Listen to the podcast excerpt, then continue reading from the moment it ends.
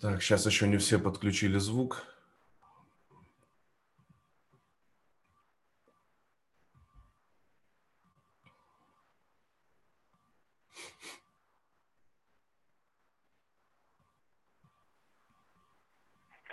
Всем привет, у меня все хорошо слышно.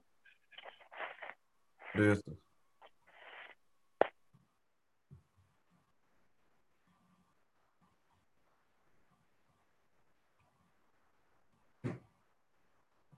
Так.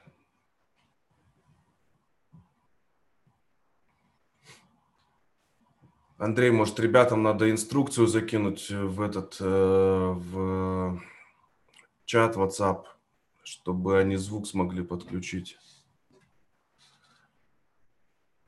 Потому что вот Дима, Александр и Ерлан не могут звук, звук подключить.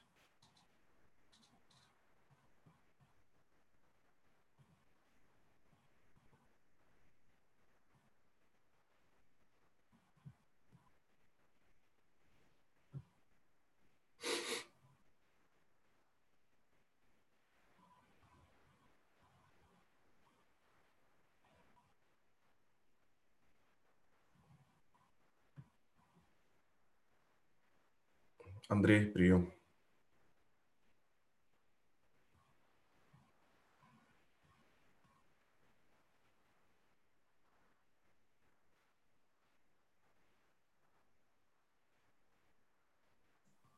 Ну, я текстом написал.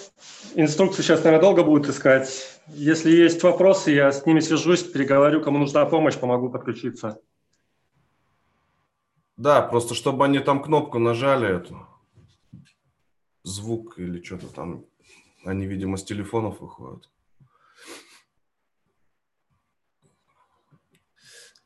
Айден, будем начинать, да, наверное? Ага, у тебя микрофон отключен. Уже включил. Друзья, всем доброго утра. Э, на связи с вами Арсен Анвар и Айдын Дусигалиев. Сегодня субботнее утро и, значит, наша клубная встреча. Э, в прошлый раз мы обозначили э, такую тему «Сильный мужчина, счастливая женщина». Э, тема на самом деле очень обширная. Там даже изначально в самом запросе было несколько да, сформулировано уже как бы позиций. А вот мы сегодня решили продолжить. А, так, прежде чем начнем, я так понимаю, звук у нас есть. А,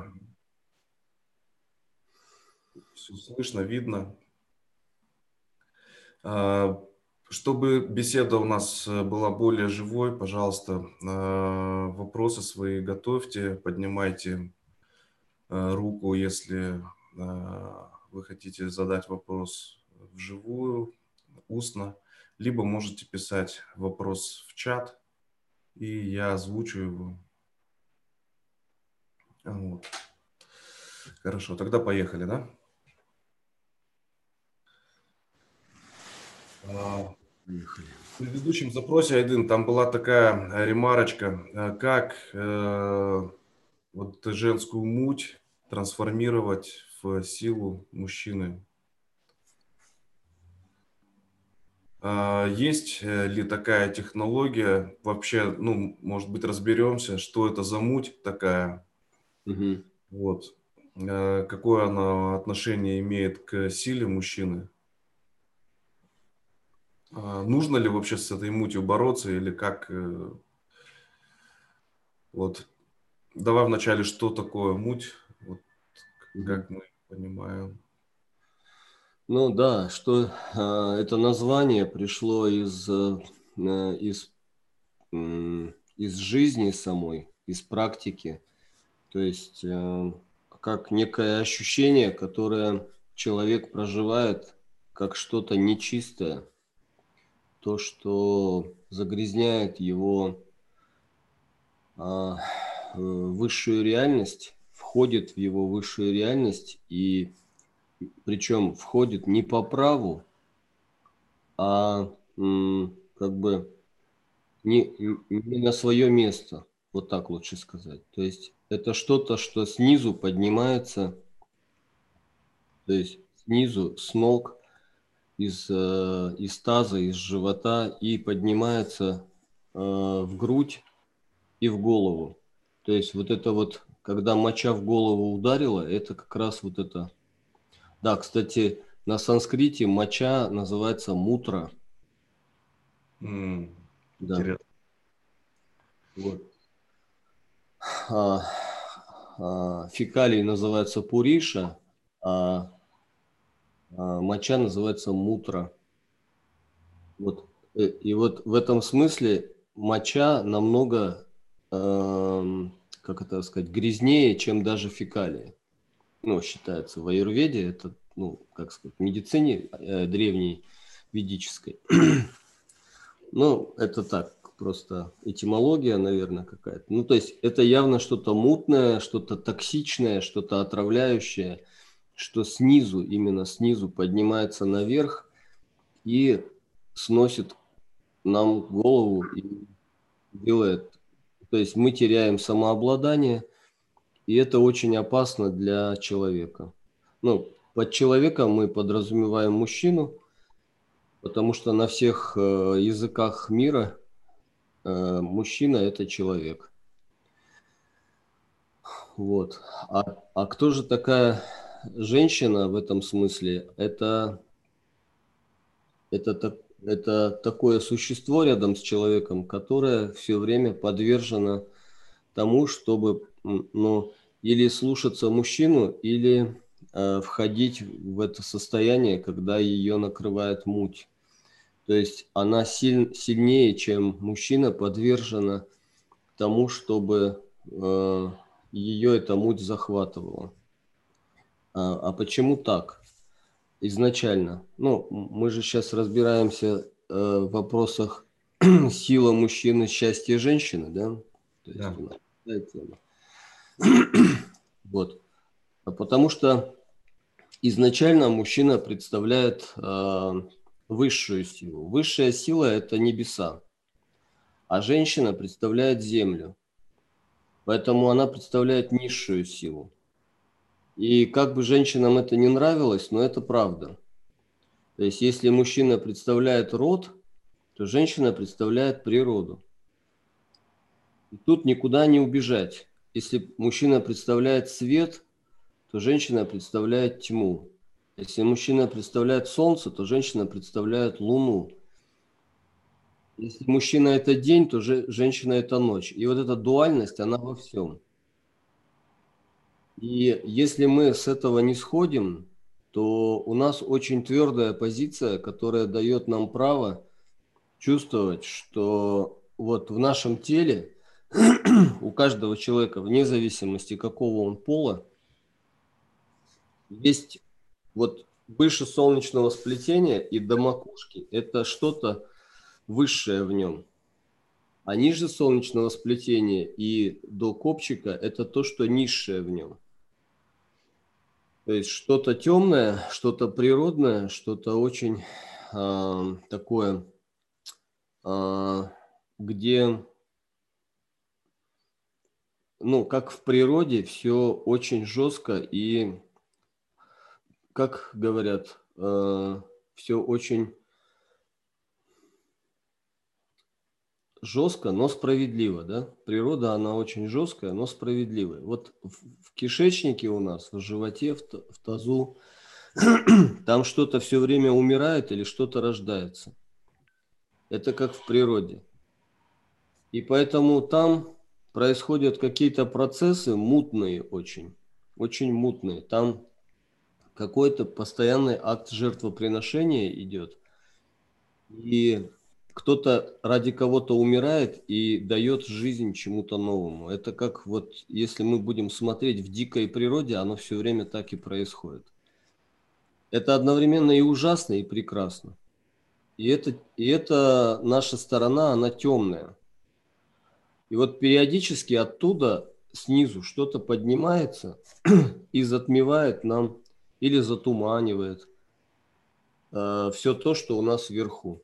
Вот это мы называем мутью. То есть какая-то женская э, составляющая нас же поднимается и отравляет мужское составляющее наше. То есть тогда, когда э, небеса, от, э, как, как бы какая-то пыль или что это, ну, как бы из земли поднимается и, ну, там, какое-нибудь извержение вулкана, я не знаю. То есть оно начинает извергаться, и вся эта э, взвесь, она поднимается в воздух, и как пепел, все это как бы вот в воздухе все это есть. Или как э, какие-то выхлопы, газы или что это, ну, в общем, то, что отравляет атмосферу. Вот это называется муть э, в нашем понимании. И это ощущается, конечно, субъективно в каждом человеке, как то, что его отравляет и заставляет его, ну, ну будем говорить, страдать или, в общем, как-то вот мучиться. Да. То есть это э, что-то такое, что э, доставляет э, нам ну, определенный дискомфорт, э, что-то, что затуманивает нам сознание, не дает нам рационально принимать решения и действовать. Что-то такое. Это может быть эмоции какие-то, э, ну, что-то. Да но то, что выходит э, из-под нашего контроля, и э, таким образом мы теряем именно вот слово, вот это самообладание. То есть мы перестаем обладать самими собой и становимся э, как игрушками в, в руках ну, какой-то силы, которая нас одерживает. И тут мы уже и теперь такой сложный процесс, э, вот в запросе он звучит так, как женскую муть превратить в силу мужчины. То есть прежде чем э, переходить к этому, наверное, нам нужно прежде всего совладать с собственной мутью. И да. как... Ну, фактически, э, э, э, вот эта вот муть, она женской природы. Вот это надо понять для того, чтобы, если вы, мы говорим об том, как э, муть э, в своей жене переварить и получить от этого мощь, это по, по тому же самому механизму, когда мы свою же собственную муть опускаем вниз, перевариваем ее, и от этого чувствуем, что все стало на место. И, конечно же, это очень сильно, потому что человек, который э, умеет овладеть собой, он, это не значит, что он может вытерпеть любое там оскорбление и не, как бы не выходить из себя – а, это, это не значит, что умение терпеть. То есть умение терпеть э, – это не одно и то же, что переваривать а, негатив. Вот умение переварить негатив – это как раз и является той самой отличительной, отличительным критерием, который э, очень ясно определяет, кто действительно умеет Э, этот негатив э, преобразовать в себе в, позитив, скажем так. Да. А кто просто отравленный, просто, ну, как бы толерантный такой весь. То есть получается, я здесь, Айдун, увидел три, как бы три такие формы. Первая форма это вот то, что ты говоришь, терпеть, да, ну, допустим, человек закаленный, да, такой вот, э, И вот он терпит, оно его задевает, но он терпит, как бы, и это наружу никак не показывает, да, но внутри у него там все кипит, бурлит там и так далее. И, конечно а, же, рано или поздно у, у, у него будет или инфаркт, или инсульт, или что-нибудь в этом роде. И он, да. Это, Второй вариант э, – это когда, ну, я тоже э, видел и, в принципе, сам э, такое, скажем, переживал, это когда тебя не задевают. Ну, то есть оно просто, что-то тебе говорят, и оно просто как в пустоту, через тебя проходит и не, не зацепляется нигде, то есть просто мимо. Как бы. И вот этот вот э, третий вариант, о котором ты говоришь, это когда мы берем вот это вот и из него что-то превращаем, то есть из вот, э, какого-то негатива мы это делаем э, в пользу для себя. Ну да, и вот из этих трех, э, вот этот последний, он единственно верный если мы говорим об силе а, и умении держать все под своим началом, под своим контролем. Только такому мужчине женщина будет доверять, подчиняться и, ну и, соответственно, будет счастливой рядом с ним. Да. А в два предыдущих никак, потому что один просто убегает, а второй просто терпит, и все. И это недостойно уважения, и, соответственно, э, рядом с таким мужчиной женщина себя будет чувствовать очень раздраженной, потому что с одним она все время ругается, а другой э, глух и нем, и как бы... Да, и есть еще вот этот четвертый, когда ругается, это кто такой? Он не хочет ни убегать, ни терпеть, но что он тогда делает? Он просто пытается на уровне головы и груди с этой мутью бороться, ну, бороться и бороться. Вот это тоже э, такой реагирует. Он реагирует, но реально он в этой схватке проигрывает. Почему? Потому что он пытается на уровне э, э светлом пытаться победить темноту ну, как бы запустив темноту, ну, то есть запустив к себе сюда, пытаться это все здесь переваривать, оно здесь не переваривается. Здесь нет таких функций, чтобы переваривать это дерьмо. Да. Это все. Да. Либо опускается сам на этот уровень, в смысле... Э, а это уже есть, да. Он опустился на этот уровень и пытается там навести порядок не надо на него туда опускаться. Это не царское дело конюшни чистить. Я этот уже очень полюбилась мне эта поговорка. Не надо туда опускаться. Это не, не, не, ну, не прямая обязанность человека вообще разбираться с этим. Это уровень, который должен, должны выполнять более низшие существа, чем человек. Вот надо им довериться, они там всем, со всем этим с удовольствием будут справляться. Вот. А мне а, вот э, в таком каком-то опыте йогическом пришел, а, пришла такая аналогия, что вот во всех, э, ну там, не знаю, авраамических религиях точно, а в других религиях, в принципе, в любой религии есть даже в философских каких-то учениях есть э, очень ясное ощущение, которые святые оставили как, как опыт рая, ада и чистилища. Вот, то есть какие-то есть три уровня, где э, есть что-то очень возвышенное, э, что-то очень низменное и что-то посередине. Вот э, у меня такое ощущение, что они просто передавали свой опыт э, жизни – то есть есть высшее состояние, есть чистилище, где все это переваривается и распределяется кто куда. А есть ад, это вообще вот это не, не ну то есть где там ноги, где стопы или что. Вот если мы так будем относиться э, к нашему существованию, вот, к нашей реальности, в которой мы оказались, то это будет очень практичное э, практичное применение всех этих знаний, учений к, к реальной жизни, а не просто какая-то философия и очередная муть, которая нас уводит от реальности. Да. Ну да, ну поменьше философии давай, лучше будем говорить по, по существу. Хорошо, может быть, от э, наших участников есть вопросы. Андрей, у Андрея всегда есть вопросы. Да, этим он мне и нравится. Доброе утро, друзья. Рад приветствовать наших украинских коллег, э, друзей из Казахстана.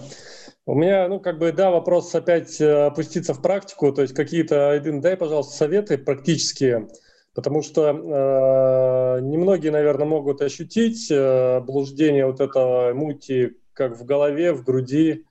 Э, очень часто люди, наверное, поддаются соблазну, да, когда э, он вовлекается в эмоциональную какую-то, ну, там, истерику женщины, либо воздействие психологическое, и выйти потом уже из этого не может. А просто сказать, взять и опустить и получить от этого силу, ну, наверное, там процентов 5-10, наверное, из текущих участников смогут, а остальные, наверное, даже и не почувствуют, что это такое. Вот на практическом примере предложи вариант, да, я вот знаю, у меня были такие ситуации, когда если демонстрируешь силу, там, не знаю, сильно сожмешь женщину в руках своих, она чувствует в тебе силу, размекает и э, становится благодарной, что да, ты ее успокоил, ну как бы в чувство привел. А как только ты вот эту грань перейдешь где-то, то есть оскорбишь ее своим, своей силой физической, либо там давлением, еще чем-то, э, ее муть поднимается еще больше, еще активнее, агрессивнее начинает воздействовать. Э, там если она вот совсем-совсем в истерике никак не успокаивается, да, я вот заметил, там водой можно облить, из человека вся вот это, весь негатив уходит. Но вот водой облить это как практически, да, метод. Вот, может быть, таких методов существует там 5, 10, 20, чтобы люди, понимая об этих э, практических опытах, могли их использовать в своей жизни, и при том, чтобы они могли от женщины это чувствовать благодарность, когда он ее успокоил, и она ему начинает изливать уже эту энергию в него, вселяя, а не против него. Спасибо. Да, э, но вот применять силу по отношению к физическую силу, это уже ну какой-то крайний такой э, как бы случай, когда мужчина вынужден ее побить там или как-то успокоить, э, применяя именно грубую силу. А в сущности речь, конечно, идет не о грубой физической силе, а об о силе внутренней. И вот надо понять э, одну такую простую вещь, что почему нам не удается это легко сделать. Э, мы на самом деле потеряли вот это ощущение ясности, потому что вот муть – это когда не ясно. А, а когда ясно? Ясно тогда, когда человек очень, э, очень правдив. То есть у него есть ощущение а, вот чистоты, оно как-то очень сильно соперекликается со словом честь. Вот э, э, ну, честность, честность – это состояние, когда у человека, э, когда он чувствует честь и достоинство. Вот если для него это не пустой звук, то тогда он, для него все ясно. То есть у него нет каких-то заблуждений, каких-то какой-то туманности, как, а, как, как это понять, вот так или вот так, а можно и вот так, а можно и вот так, а иногда можно вот так, в зависимости от ситуации. Для него нет зависимости от ситуации, для него все предельно ясно всегда, в любой момент. Он точно знает, как правильно. А откуда у него такое чувство? А, такое чувство у человека благородного и честного от права, которое он испытывает как нечто, что снисходит на него сверху. Если это состояние человеку знакомо, то тогда все, все в порядке. Он любую муть переварит, потому что он точно, он всегда стабилен. У него нету вот этих колебаний, так или так.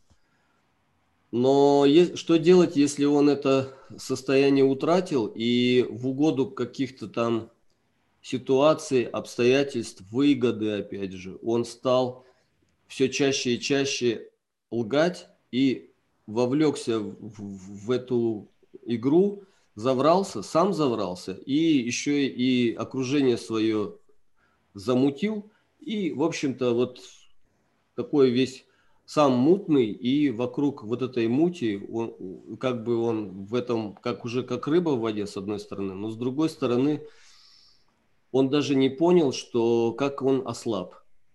Потому что он, он так заврался, что уже вынужден постоянно вот лавировать и приспосабливаться ко всем вот этим течениям, ситуациям. И он сам стал заложником своего же вранья.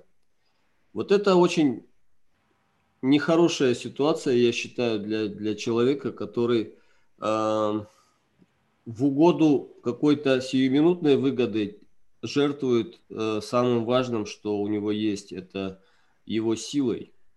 Потому что тот, кто потерял это ощущение, он пошел вниз, он стал как бы э, стал э, опускаться. Стал опускаться. И таким образом э, мужчина начинает, э, то есть маленькая ложь, она постепенно его вовлекает в все большую и большую ложь, и тогда он становится уязвимым. И любая женщина это чувствует. То есть любая муть в него входит по принципу подобия. То есть он начинает э, лгать самому себе, потом он начинает лгать своей жене, потом он начинает лгать всем вокруг. И он от этого как бы сам э, мучается, потому что его внутри это все равно точит. Вот до тех пор, пока э, человек не перестанет э, жить вот этим каким-то ложным стереотипом, очень много этому всяких оправданий, типа без лоха жизнь плоха там, ну и так далее. То есть, когда человек э, оправдывает э, свои какие-то вот эти э, действия тем, что, ну, все так живут, это не мы такие, это жизнь такая и все такое. И вот так вот как бы люди выстраивают свою стратегию жизни. Это ни к чему хорошему в конечном счете не приводит. То есть это всех ослабляет, и таким образом мужчины утрачивают способность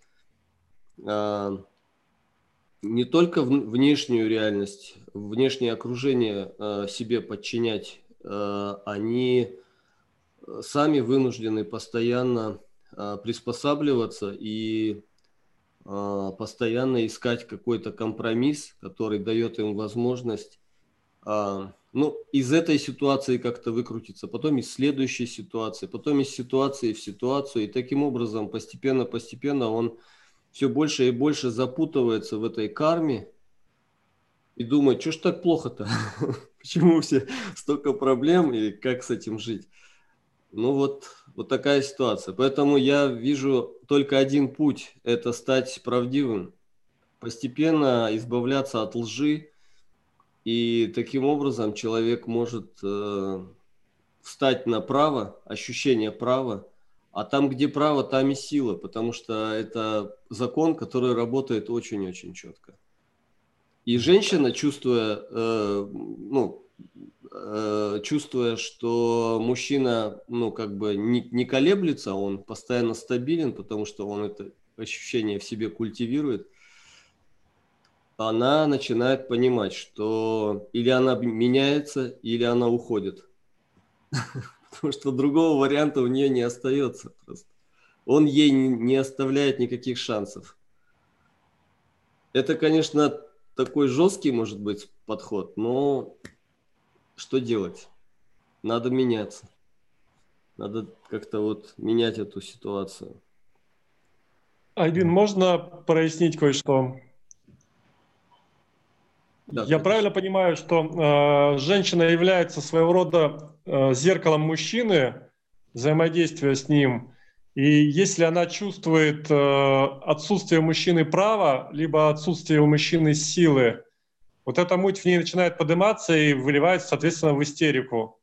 Э, и давая возможность мужчине проявить себя как э, доблестный, там, не знаю, честный человек взять эту муть, перебороть и стать сильнее, забирая у нее эту муть. Если же он э, вовлекается в ее муть и э, демонстрирует слабые повадки, ну, соответственно, для нее это повод от него уйти, либо там перестать его накачивать энергией.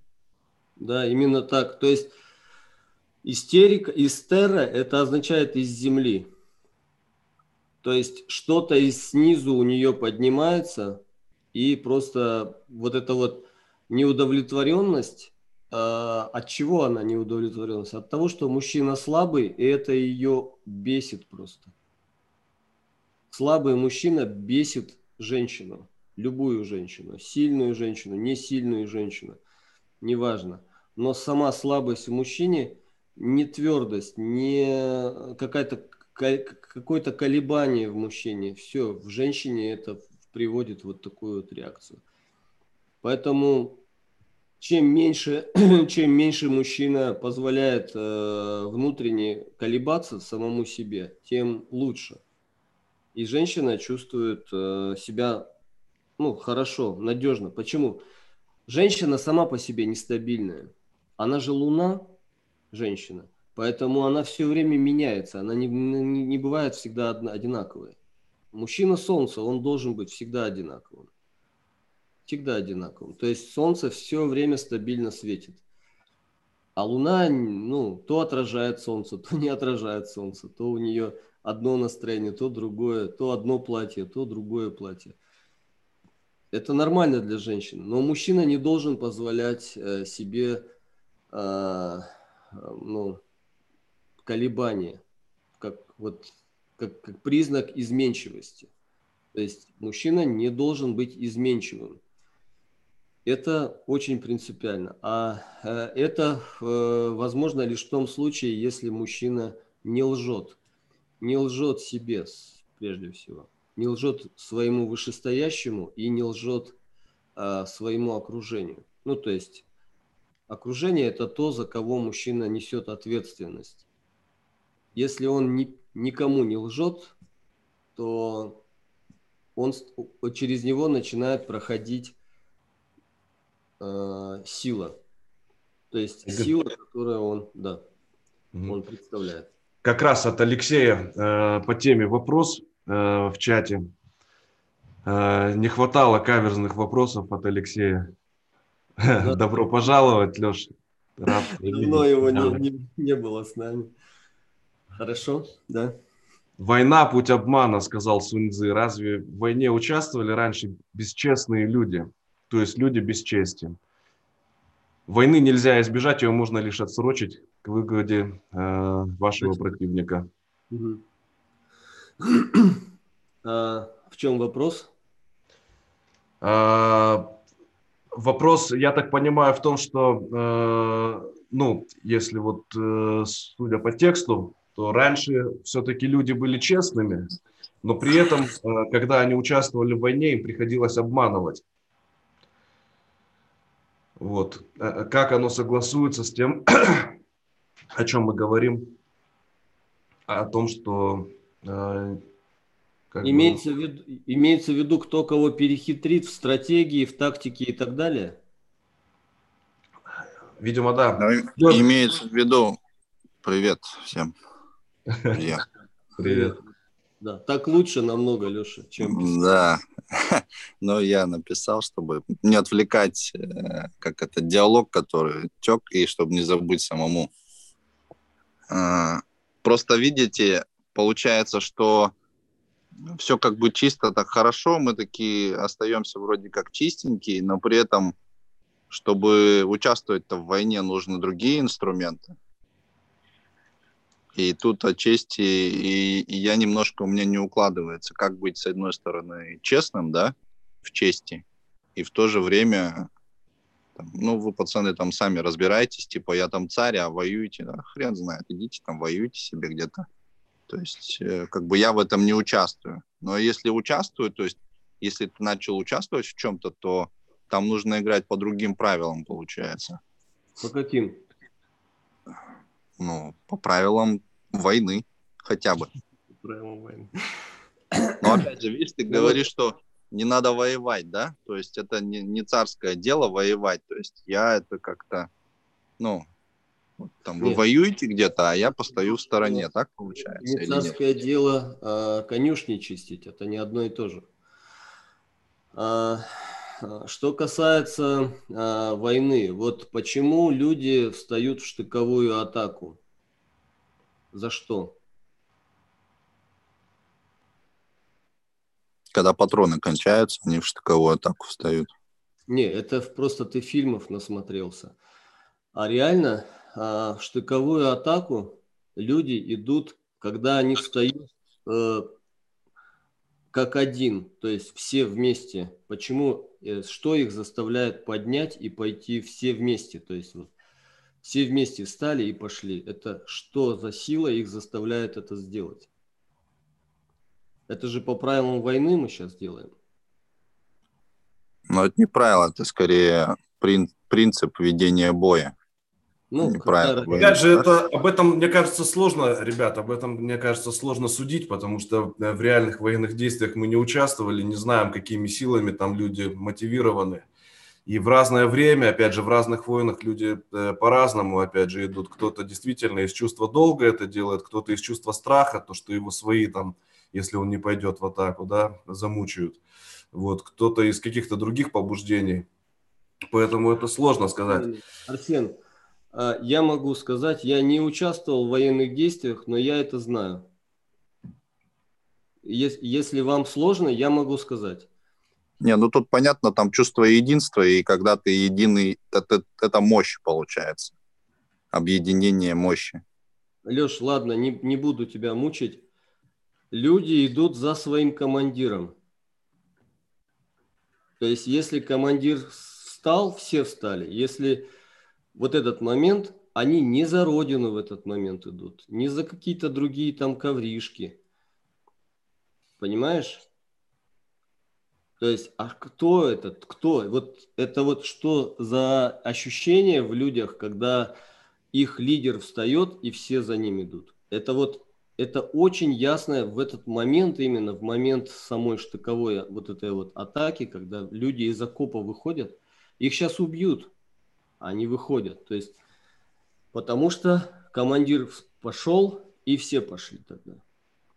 Вот это чувство, оно дальше, все остальное там, что он там за свою семью воюет или за каких-то еще там другие какие-то ценности у него есть, все отходит на задний план. Вот это очень наглядный принцип, что такое честь. То есть, если, э, ну, как бы быть простым, максимально простым, потому что момент штыковой атаки это, это момент очень острый. Все остальное не имеет в этот момент никакого значения. Абсолютно никакого значения. И Родина, и Сталин это все красивые фильмы и так далее командир, то есть командир, который э, для, для этого человека является в этот момент проводником вот этой права и единственно правильного вот этого. Он шагает за ним. А, и этот принцип работает в любой войне. То есть там больше нет никакой лжи в этом моменте. То есть или, или это так, или это работает, или не работает. Если командир пользуется этим правом, все за ним идут. Если его никто не признает или кто-то не признает, то как бы он не пойдет, его не заставишь никак. То есть здесь это не вопрос э, заставить человека там пойти в атаку. Он не то, что его заставить невозможно, его вообще высунуться в этот момент из окопа невозможно заставить. Вот. Это, вот этот простой феномен многое объясняет. И тогда все отпадает. Все вот эти вот наши с вами э, рассуждения о том, что красивые афоризмы и так далее, оно отпадает и ровным счетом в этот, ну, как бы это не имеет действительно никакого отношения к, э, к реальности. В смысле, Ну, афоризмы не имеют отношения к реальности? Ну, это, видишь, это слишком высокопарно. А если мы говорим о войне как о войне, то это вот, вот такая ситуация, когда вот надо, надо выходить и идти в атаку. Ну вот тогда вопрос а, следующий. Если надо выходить и идти в атаку, а а я говорю, а я не иду в атаку.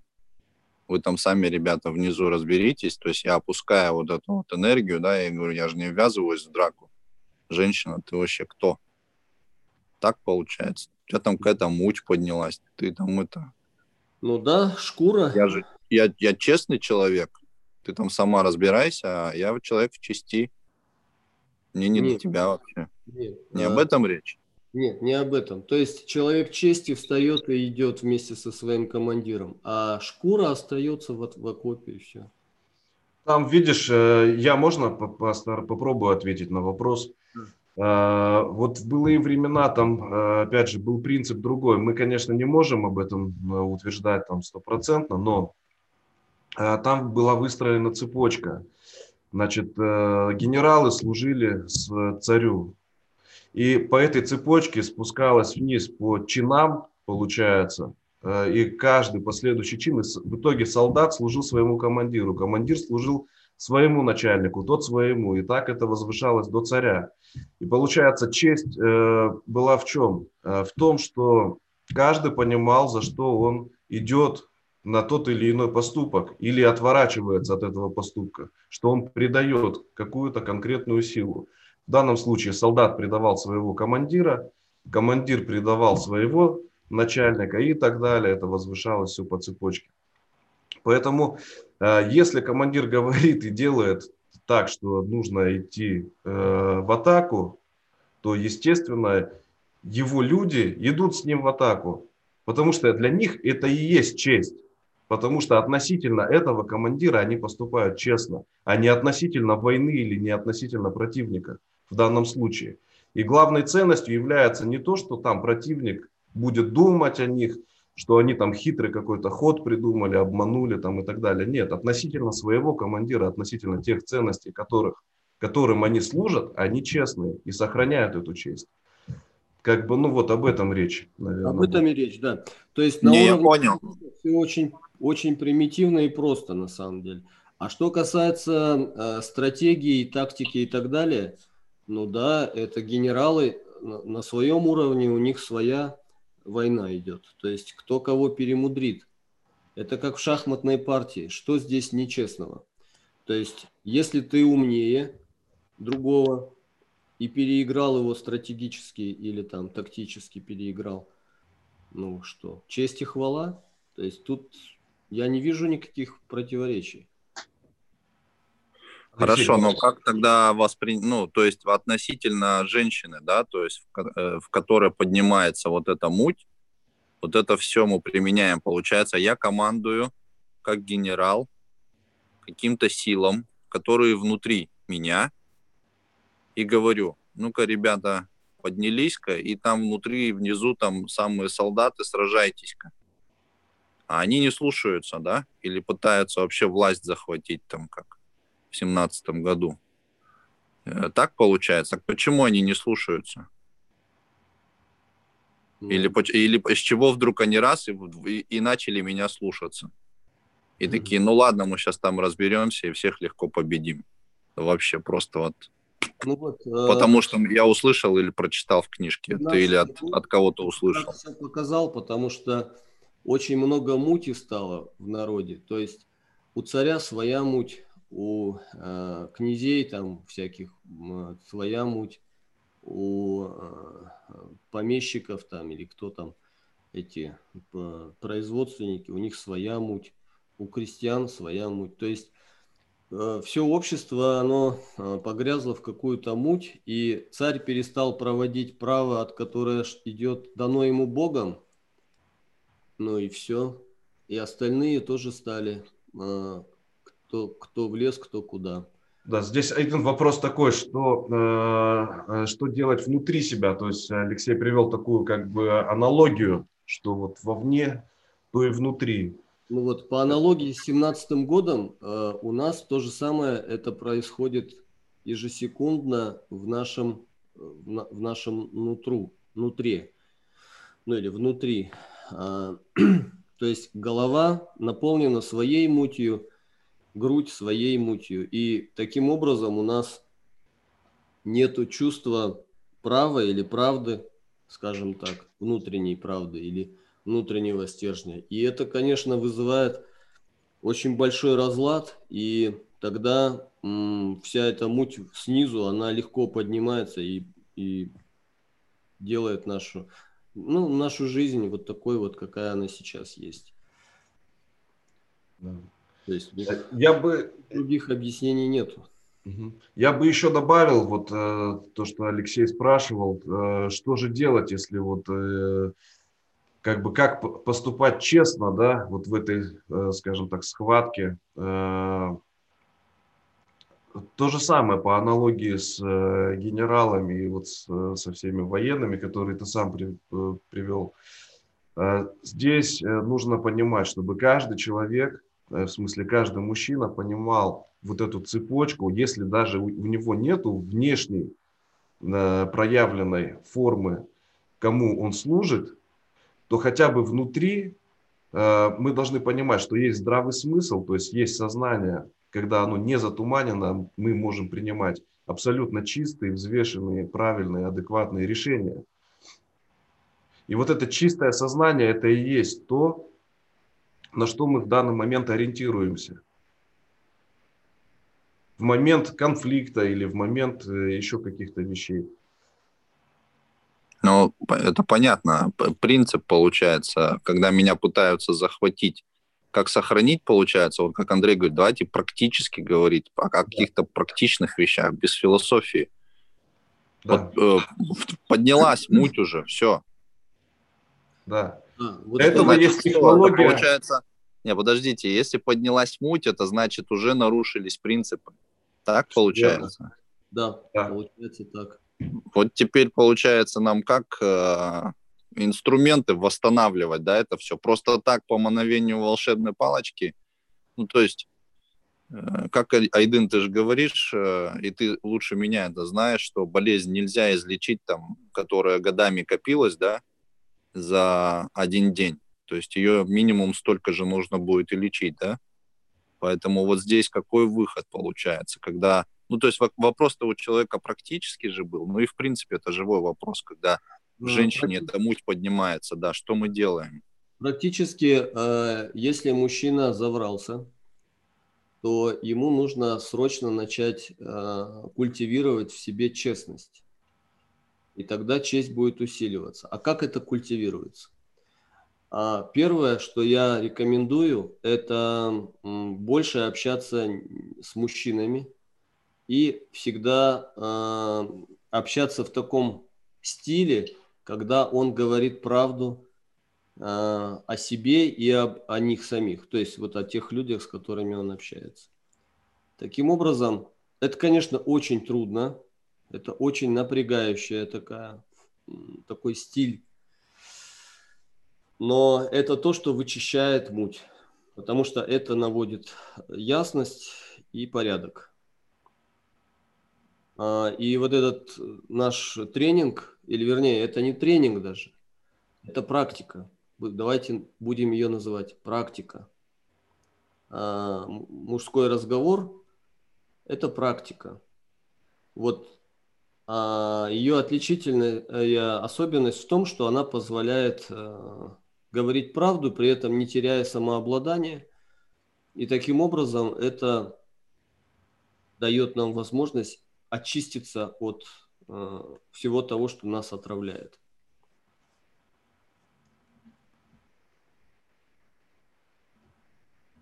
Хорошо. Леш, потом э, либо в чате, либо прокомментируешь, э, как легло. От Александра вопрос в чате. А что делать с гневом, желанием убить, ударить? Это тоже мутро, муть цивилизованном обществе эти желания реализовывать нельзя. Остается подавлять в себе или гнев в принципе появляться не должен. А, гнев – это такая муть, которая, а, ну, лучше ее назвать так – дурь. Дурь. Потому что это, это энергия, которая, с одной стороны, может дать нам силу, если мы правильно ее направляем, она в ряде случаев нужная штука. Нужная. То есть она дает нам возможность выполнить какую-то задачу. Например, встать в атаку и пойти в штыковую. Это там как раз это то, что надо. То есть это то, что нужно. Но это, это темное что-то в нас поднимается, но она направлена не, не на нас, а на врага. Все в порядке. Тут врага надо убивать. Тут никаких проблем нету вообще. С врагом надо биться. И к нему никакой жалости не должно быть. И, и если эта тьма направлена на, ну, как бы направлена на, этот негатив направлен на врага, а мы этим просто управляем и ведем э, на эту силу подсели и э, как бы и идем на врага, то все в порядке.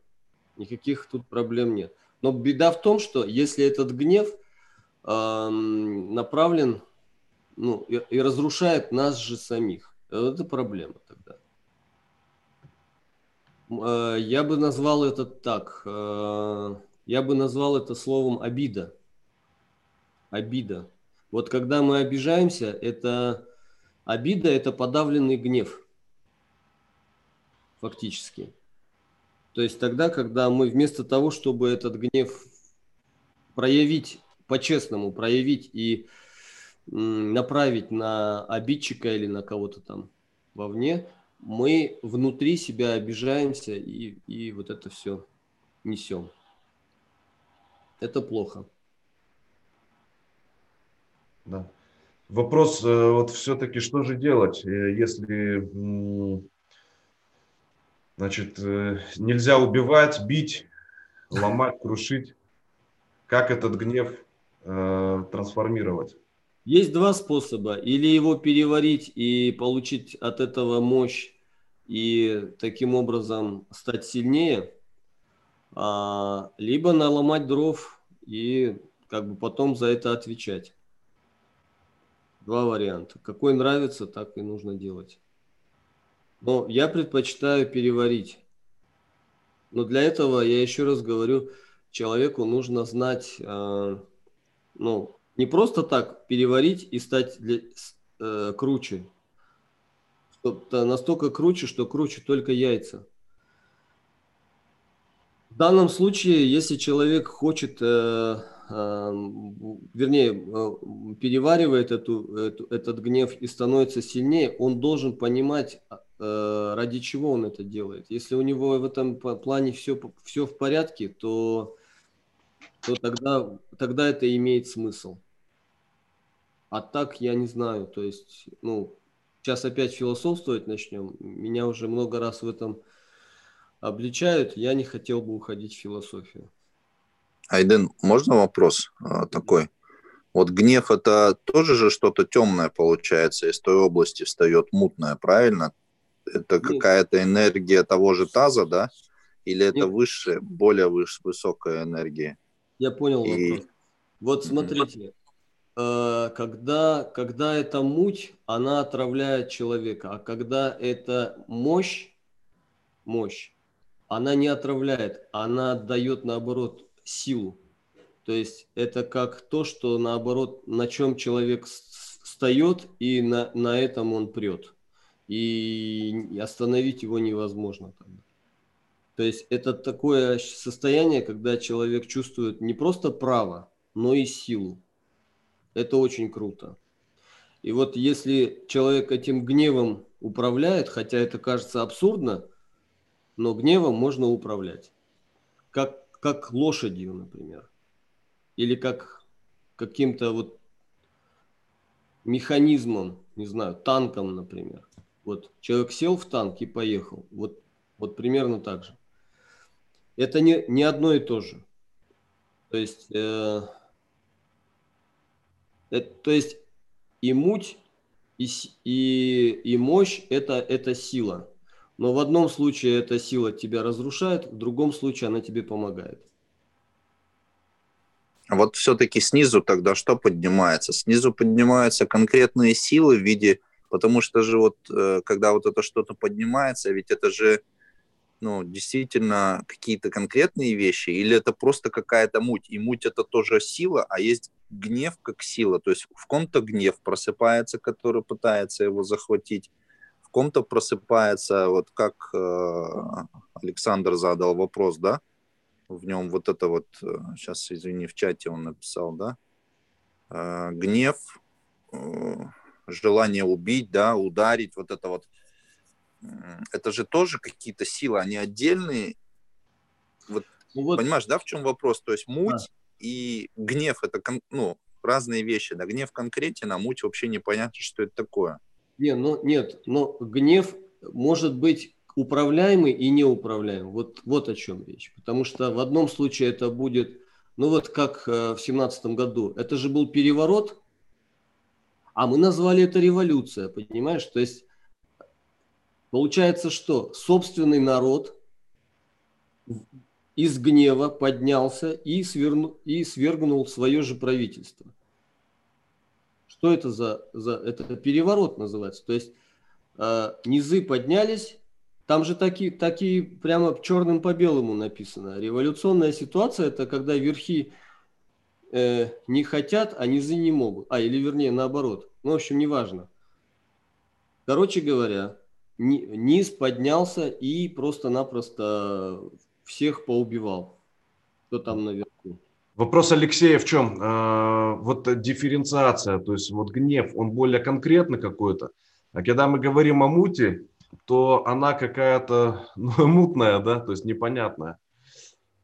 Ну, вот смотрите, когда правительство не управляет своим народом, вот это называется муть.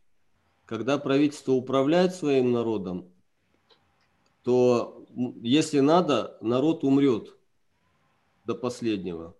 Да. Вот и все. Да, Это я уточню здесь такую вещь. Получается, что все, что идет снизу, и неважно, как мы это называем, гнев, муть, там, страх, может быть, это же тоже оттуда же идет. А, оттуда же, конечно. Э, и они там разные, эти силы, но все, что идет вверх и занимает не по праву какое-то место, пытается проникнуть, это все для нас относительно верха, это муть. Да, именно так. То есть нужно эту муть вернуть назад, ее там переварить, получить оттуда мощь, и тогда с этим можно уже что-то решать, да. какие-то задачи. Да, грубо говоря, мы должны взять эту негативную энергию и трансформировать ее в позитивную. Позитивную, да, совершенно верно. Вот так же, как мы что-нибудь едим, мы же ее сразу туда отправляем. Оно же здесь нигде не застревает у нас. Оно идет сначала туда, там оно переварится, потом оно возвращается, и мы чувствуем, что ну вот силы прибавилось. Точно так же и со всем вот этим. Да. Вопрос э, от Александра опять. А как можно переварить гнев, если он сам огонь? то есть для переваривания чего-то сырого? А, э, гнев окрашен огнем. То есть вот когда э, человек гневается, это, это его огонь, окрашенный уже какой-то мутью. То есть вот скажем так, грязный огонь, есть такое понятие, как грязный огонь. То есть вот есть понятие гнев, а есть понятие ярость. Вот ярость – это чистый огонь. То есть это тогда, когда э, там нету мути. То есть это тоже очень эмоциональное, очень, очень сильное состояние, но это, там нет мути. То есть там все очень здорово и хорошо. А вот гнев, там уже есть муть. Вот. И гневом, конечно, невозможно управлять, потому что это дает ну, плохое состояние. Так вот, э, не надо думать, что сам по себе гнев – это и есть огонь. Просто там муть с огнем перемешалась и дает вот такое вот ощущение грязного огня. Нужно очистить и его от мути, и тогда это будет чистый огонь. То есть, как это вот сказать сейчас точнее по аналогии, когда допустим, есть бензин э, очень чистый, и он сгорает как порох просто, то есть там высшие пробы. А есть э, очень грязный бензин, то есть и когда он в двигатель попадает, он, он тоже горит, но он так горит, что, в общем, там совсем будет все плохо. То есть двигатель будет засоряться от такого. И вообще все, все будет ломаться от такого бензина, правильно? То есть есть же разница, авиационный есть керосин, да, или бензин, или как его называют, топливо, высшие пробы. А есть какие-то э, очень плохо очищенные э, как бы э, топлива. Вот примерно так же. Вроде как на нем можно ехать, но как долго? Александр, как, как это вот аналогия? Она отзывается, если э, возможно это как-то прочувствовать, тогда это практично. А если это просто теоретические какие-то, э, то ну, это не практично тогда.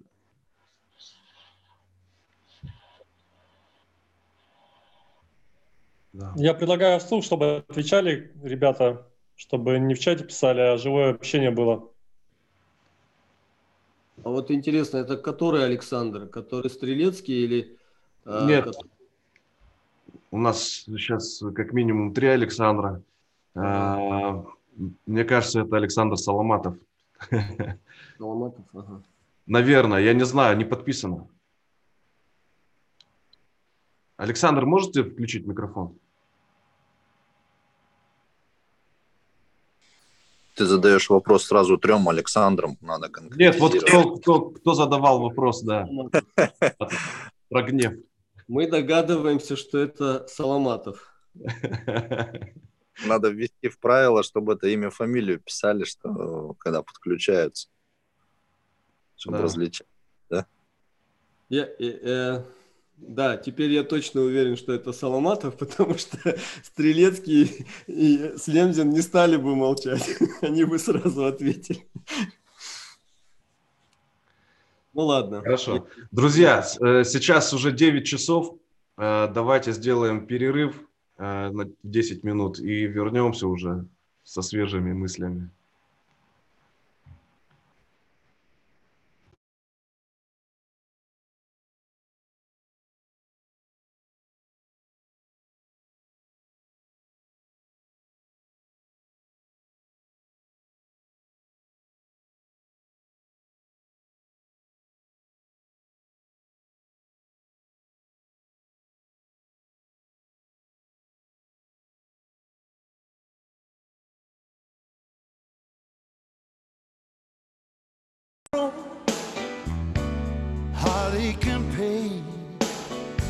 I've been burned by the sunshine, been drowned in the pouring rain. Had too many lovers and not.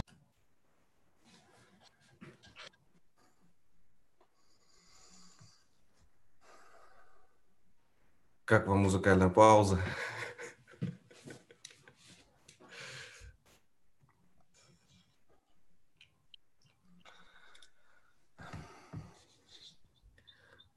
Хорошо, возвращаемся.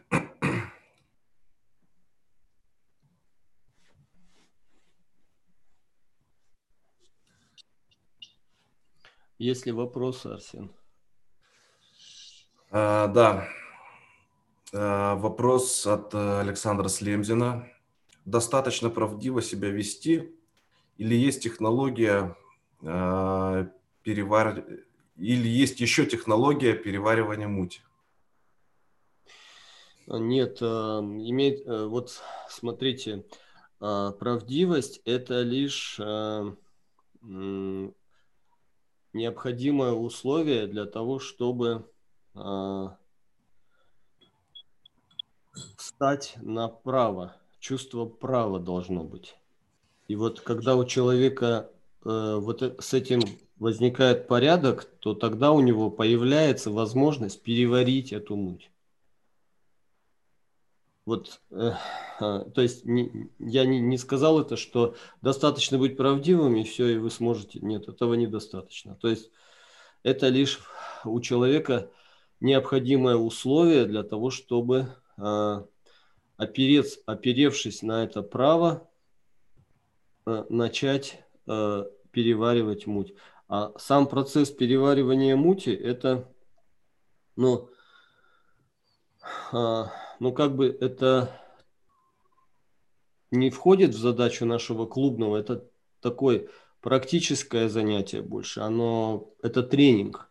То есть э, есть, есть тренинг, разработанный тренинг, называется «Расстрой меня, если сможешь». По сути дела, это, это как э, эту муть уже переварить, но я могу сказать, э, как э, просто, ну, как это сказать, ну, в общем, теори- теоретически, как это? То есть теоретически это когда человек просто берет это, опускает вниз. Это праническая практика, поэтому это не, не, не ну, как бы это просто не отнеситесь к моим словам как к какой-то вот те, теоретическому знанию.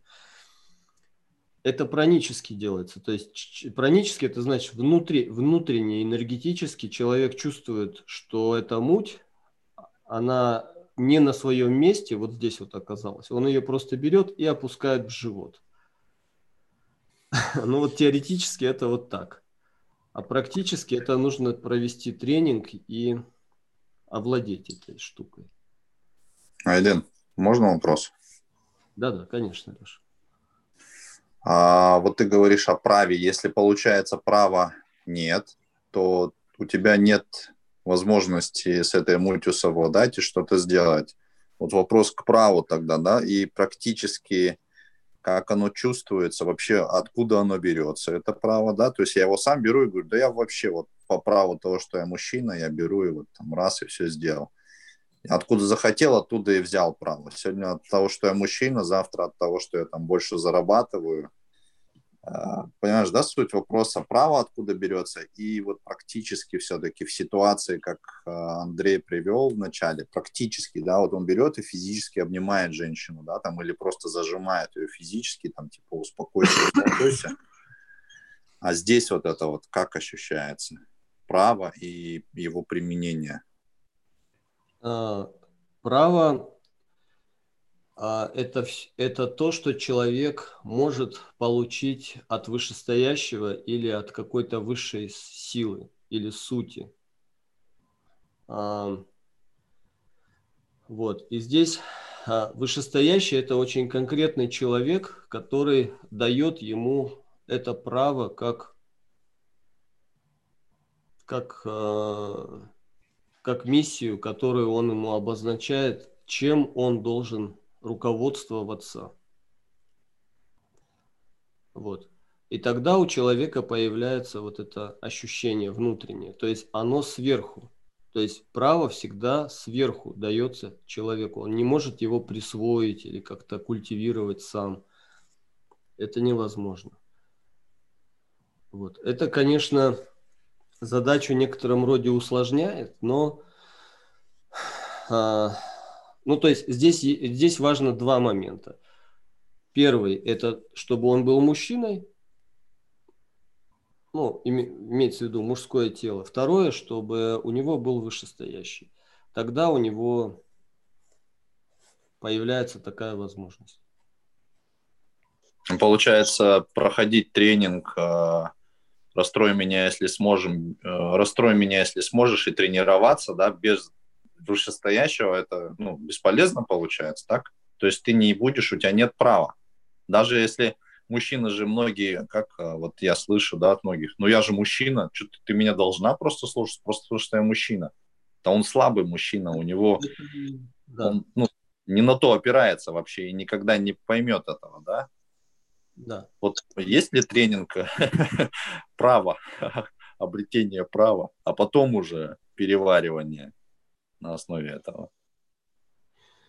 А, вот э, прежде чем человек э, ну, обретет э, возможность перебороть свой эгоизм, но вначале он должен э, его обнаружить, свой эгоизм. Потому что если он э, просто культивирует э, служение, то есть служение как, э, ну, как какой-то культ, что вот я служу такому-то человеку и все такое, то это все какое-то баловство. А, а реально это начинается тогда, когда человек э, вот э, самую тонкую муть свою переваривает, а самая тонкая муть – это эгоизм его. Вот. Тогда у него открывается возможность э, действительно э, быть в состоянии служения, то есть это значит, что у него есть вышестоящий, и он за, э, перед, перед ним в ответе. Тогда у него есть право. Тогда он получает право. Но это в идеале, это не говорит о том, что до тех пор, пока он это не сделает, у него нет возможности переваривать муть. У него есть эта возможность э, в той или иной степени. Я просто, как бы сказал, об э, самом чистом, самом идеальном варианте этого действия. Вот. Но, в принципе, любой мужчина, даже если он никому не служит и, и ни за кем не идет, а, а переполнен собственным эгоизмом, даже такой мужчина может начать переваривать муть. Начать делать это. И в этом смысле практика мужской разговор дает ему возможность э, начать это делать. Потому что, э, еще раз, для того, чтобы он действительно стал, э, э, избавился от вот этого э, эгоизма своего собственного, это путь, это процесс, он не может произойти, как ты сказал, одномоментно. Особенно если он много лет, э, так сказать, был Э, ну, в этом, в этом эгоизме, это невозможно сделать. Поэтому этот процесс очень долгий. Не быстро. Возвращаясь, Айден, к вопросу, который, ну, которому, собственно, посвящена сегодняшняя встреча. Получается, что правильно ли я вообще понимаю теперь, что вот когда происходит в женщине поднятие этой мути, да, или какая-то проблема, то мне в первую очередь э, или тому, кто с этим столкнулся, нужно бороться не с женщиной, не с тем, что у нее там произошло, да, а в первую очередь научиться совладать с собой, то есть, э, так сказать, со своим эгоизмом, да, ну, то есть на себя посмотри называется, да, да. увидь в своем глазу бревно и совладай с ним, а потом уже у тебя будет право какое-то с женщиной, так? Да, отлично. То есть вот Самое главное, что мы можем точно сказать, это нет смысла переделывать других, потому что это ошибка. То есть это и есть кармическая ошибка, когда человек думает, что мир несовершенен, и я поэтому страдаю. Нужно начать с себя. То есть как только ты начнешь меняться, то ты начнешь менять вокруг себя всех остальных. Э, все это теоретически знают, но практически никто не может это сделать. То есть фактически, когда в женщине, женщина вот так, ну или кто-то рядом со мной начинает подобным образом проявляться, это мне сигнальчик о том, что ты, друг, еще вообще с собой ты не разобрался, так? Ну да, это сигнал о том, что ты слабый, а слабый Э, это уже ко мне вопрос. А слабый я, потому что я э, заврался. И вот с этого надо оттолкнуться и убрать в себе ложь, и тогда э, это очень практично, то, о чем я сейчас говорю. Как только я увидел в себе, э, то есть слаб, на слабость мне укажет окружение, а и а чтобы обнаружить, э, в чем, где я заврался, я уже должен посмотреть себя или спросить у, у своего же окружения, оно тут же скажет. То есть это работает вот как часы. И если у, у меня все в порядке с, э, с тем, чтобы принимать правду, то тогда это очень быстро решаются, все проблемы очень быстро начинают решаться. То есть все то, что казалось невозможным, становится э, реальным.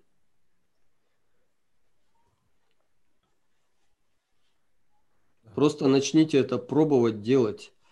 А, и вот наша практика по субботам, она дает возможность человеку это практически усвоить, но важно не просто ходить на, на, по субботам и это делать. Важно еще а, выходя за стены а, тренинга, практиковать это в жизни.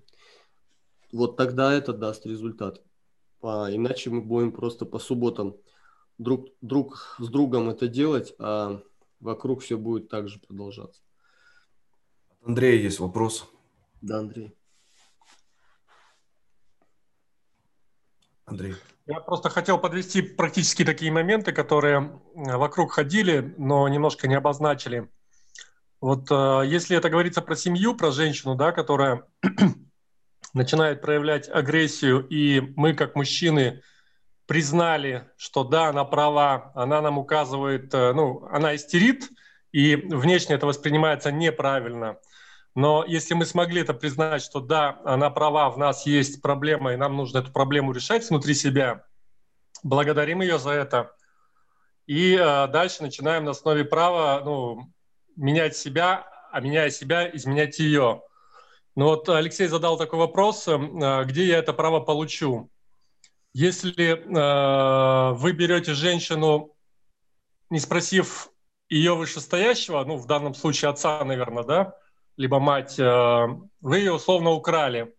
Если же вам такое право дали, э, отец, мать, э, либо там сама женщина, ну, соответственно, на основании этого права, что вы в семье старший, и она приходит в вашу семью, вас наделяет правом изменять ее и, соответственно, влиять на нее, воздействовать как вышестоящий. Я думаю, это, наверное, практически такой совет, о котором многие упускают, и в жизни часто это не используется. На мой взгляд, правом все-таки наделяет не женщина и не ее мать даже, по сути. То есть со слов Айдына, Андрей, это, не совсем, это заблуждение на самом деле, то, что вы сейчас вот сказали. Ну, что право не может дать женщина, право не может дать ее мать. Право у меня только от вышестоящего. Да, да. Но если вот вы сказали, нету вышестоящего, то есть, по сути, человек тогда не обладает каким-либо правом. И на самом деле это так. То есть, э, но э, часть этого права он может получить, если он приходит в чужую семью и забирает из этой чужой семьи дочь к себе, он может это право воздействовать и влиять на нее, получить от ее отца, который до этого был для нее вышестоящий. То есть отец передает право воспитывать и влиять на его дочку э, тому мужчине, который пришел и это попросил. Это э, можно я проясню здесь э, такой нюанс. Э, эта технология, она уже утрачена. То есть в современном мире в ней нету практической ценности. Ты придешь к отцу, отец скажет, ну вот как она сама решит, так и будет. Вот в чем вопрос. То есть, а что ты ко мне пришел? Ну да, как бы, чтобы традицию под, ну, поддержать. Но это как бы такое дело. А сейчас дети, э, что мальчики, что девочки, они не принадлежат своим родителям фактически. Поэтому об этом э, имеет смысл говорить, если семья действительно придерживается э, этих понятий, этих традиций. Если этого нету, то кому бы ты ни пришел, ну, разницы нет на самом деле. И все а, безродные, то есть они как беспризорники. Ты берешь девочку, ты просто ее э, на самом деле никуда не берешь, у тебя право какое есть? Либо право силы, которое ты можешь удерживать да, с помощью силы, либо там деньгами ты можешь удерживать этого человека. И все, а ни о каких других как бы понятиях вообще речи не идет. Поэтому эта технология, она правильная, но она уже непрактичная в наше время. То есть у тебя не у кого это право перенять. Арсен, мне кажется, даже знаешь, тут э, э, в чем наше заблуждение может быть, и вот э, как я чувствую, да, что вот этот поиск там права где-то там, а не у вышестоящего, это и есть как бы, ну, слабость наша, это избегание но, ребят, ну я не хочу к вышестоящему идти. Вот, а можно я право возьму у ее отца там, или у ее мамы? Ну, сейчас же нет нигде права. То есть, ну, это признание того, что, ну, я не хочу на самом деле за вышестоящему идти или вообще искать его, или как-то вот двигаться в этом направлении. Я хочу право где-то там поискать. И это и есть вот это вот, получается, слабость. А там нет на самом деле права. Абсолютно верно, нету там права. То есть э, право чего э, конкретно? То есть право по сути или право, которое мы сами себе придумываем, как э, право ну, я не знаю, какой-то другой вещи абсолютно посторонней. Право того, что ты мужчина, или право того, что ты там сильный, или право того, что ты богатый. Как бы об этом речь. И в этом плане, да, Алексей, я с тобой согласен, но, опять же, насколько это практично, э, то есть мы можем это практиковать и пытаться на этот путь встать. А, вот, э, ну, о, о нас и речь, собственно, да, поэтому те вот, кто нас слушает, э, это пища для размышлений, для того, чтобы действительно задуматься. А все-таки за кем вы двигаетесь, куда вы двигаетесь, и кто вас наделяет этим правом там брать или отдавать или еще что-то делать. Вот, это как бы, ну, это очень серьезный вопрос, я не знаю, он в рамках нашего клуба, но я думаю, это то, о чем мы и говорим, в принципе, это и есть развитие мужское. Я прошу прощения, еще хотел бы спросить, когда тебе, э, как бы, ты не просил, а тебе часто делегируют какие-то права, говорят, вот или управляй мной, или вот что-то мое возьми там, ну и, и им распоряжайся. Вот еще, когда люди сами предлагают тебе какие-то права, которые ты не просил. Вот еще вот такой вопрос. Благодарю. Арсен, да. Э, ты ответишь? Да, могу ответить, конечно. Опять же, э, здесь э, нужно понимать, это тебе как навязывают или тебе действительно отдают. Вот. Тебе отдают все права или тебе отдают только частичку э, чего-то, а больше как бы на самом деле остается под контролем того человека. Ну, то есть это много вопросов вызывает. Но самый главный вопрос, зачем тебе это нужно, ради чего тебе это право перенимать на ту или иную вещь, даже если тебе человек вверяет свою жизнь. Зачем тебе его жизнь нужна? Как ты будешь... Арсен, этим... можно как аналогию такую к твоим словам? Мне почему-то пришла такая вещь, что права тебе выдает госавтоинспекция, а автомобиль, который стоит за окном, он может тебя, и менеджер, который продает этот автомобиль, у тебя есть деньги в кармане, он видит, говорит, братан, купи, вот, смотри, какой автомобиль, ты купи его, управляем. Ну, извини, прав-то у тебя нету, дорогой мой. А если прав у тебя нету, то какой бы автомобиль тебя не соблазнял, этот автомобиль не даст тебе тех прав, которые дает, ну, сам понимаете, да, то есть я к чему подвяжу. Все верно, Леш, все верно. То есть тебе дают автомобиль или тебе дают реальные права? Вот в чем вопрос.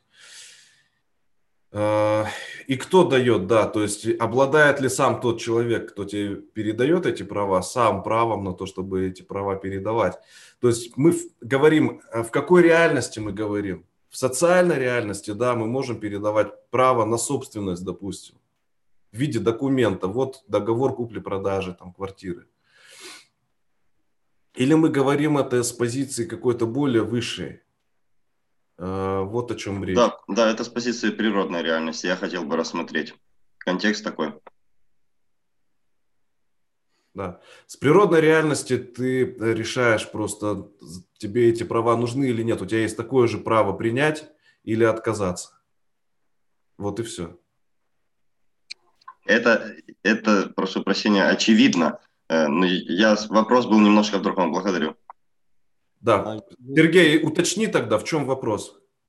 Ну, давайте я попробую ответить, а, правильно ли я понял вопрос Сергея. А, я, я отвечу очень категорично. Очень категорично.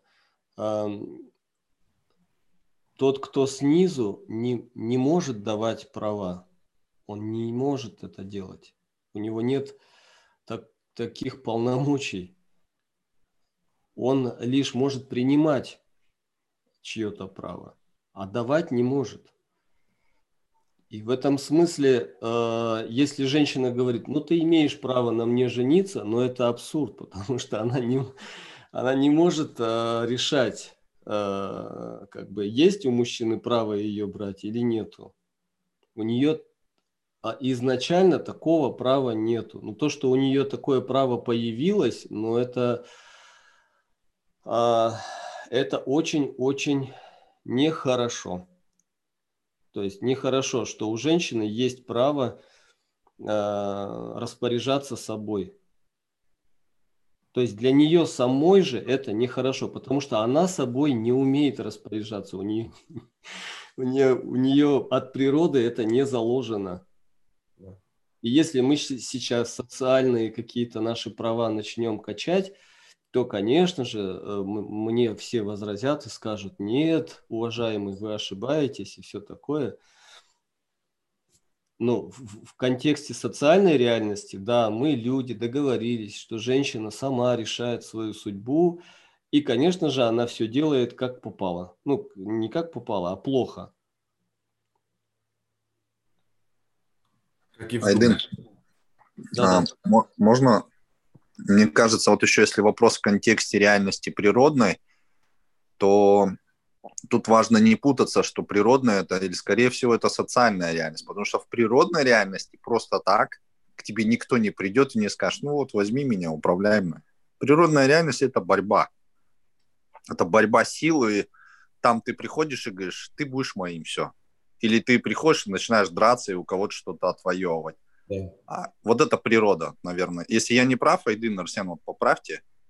То, не, а вопрос, верно. скорее всего, был из социальной реальности, когда, ну, да. просто человек, вот, ну, важно нам самим не путать, где природная реальность, да?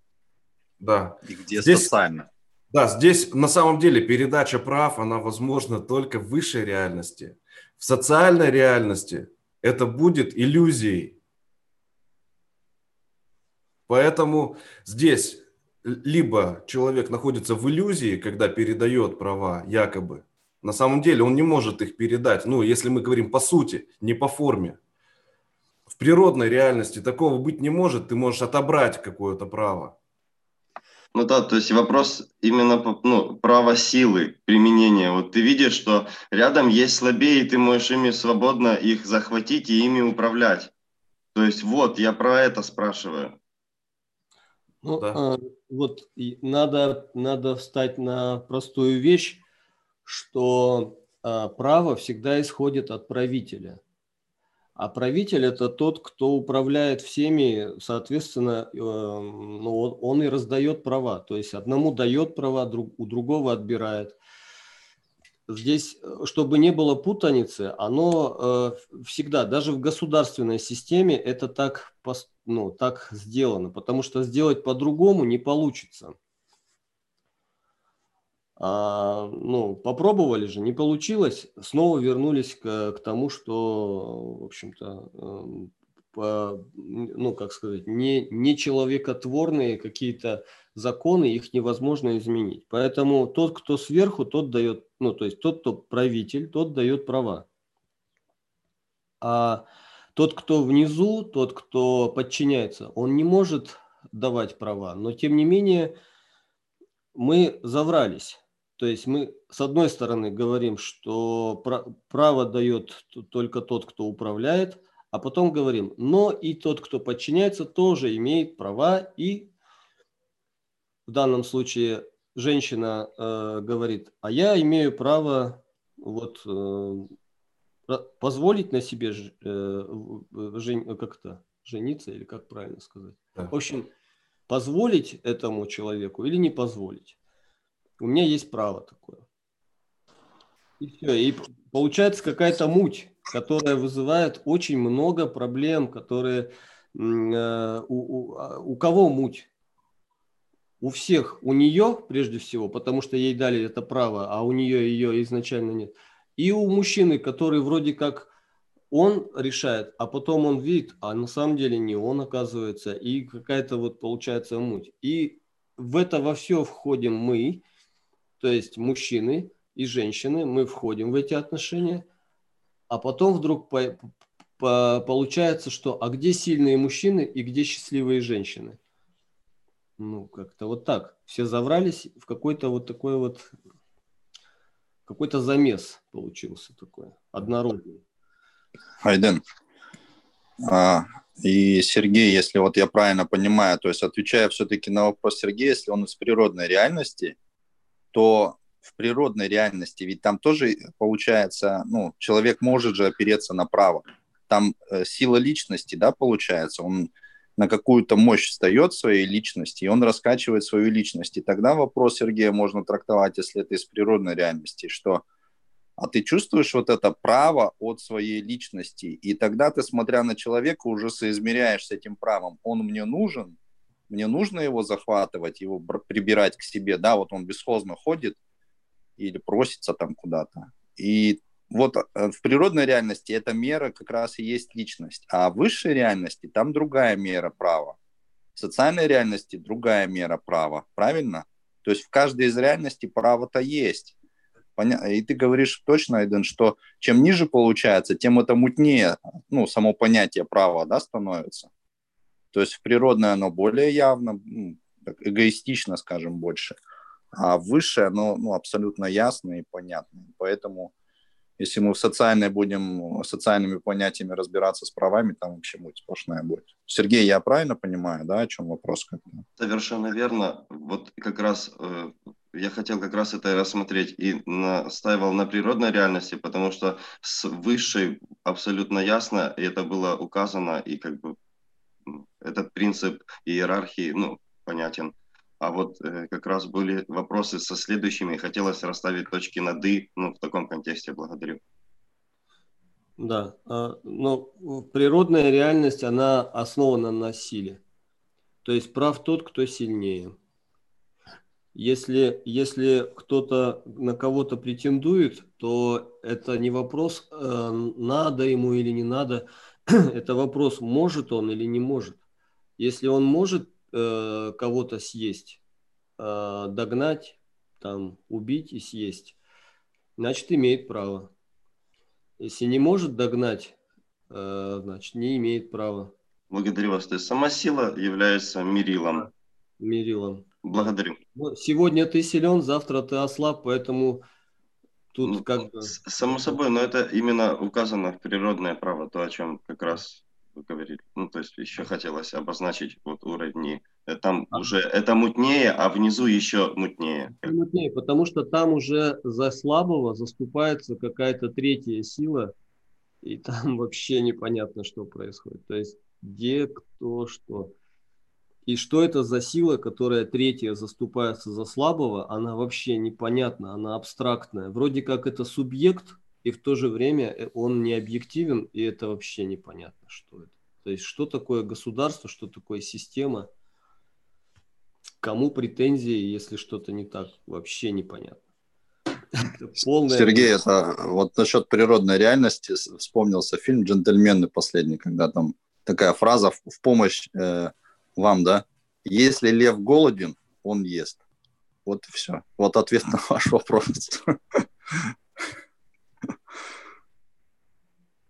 Это природная реальность.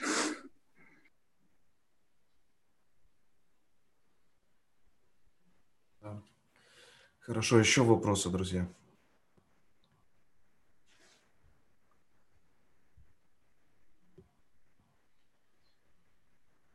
Алексей. Вопросы? Да, просто засветился твой этот экран. А, нет, нет, я не светился вроде.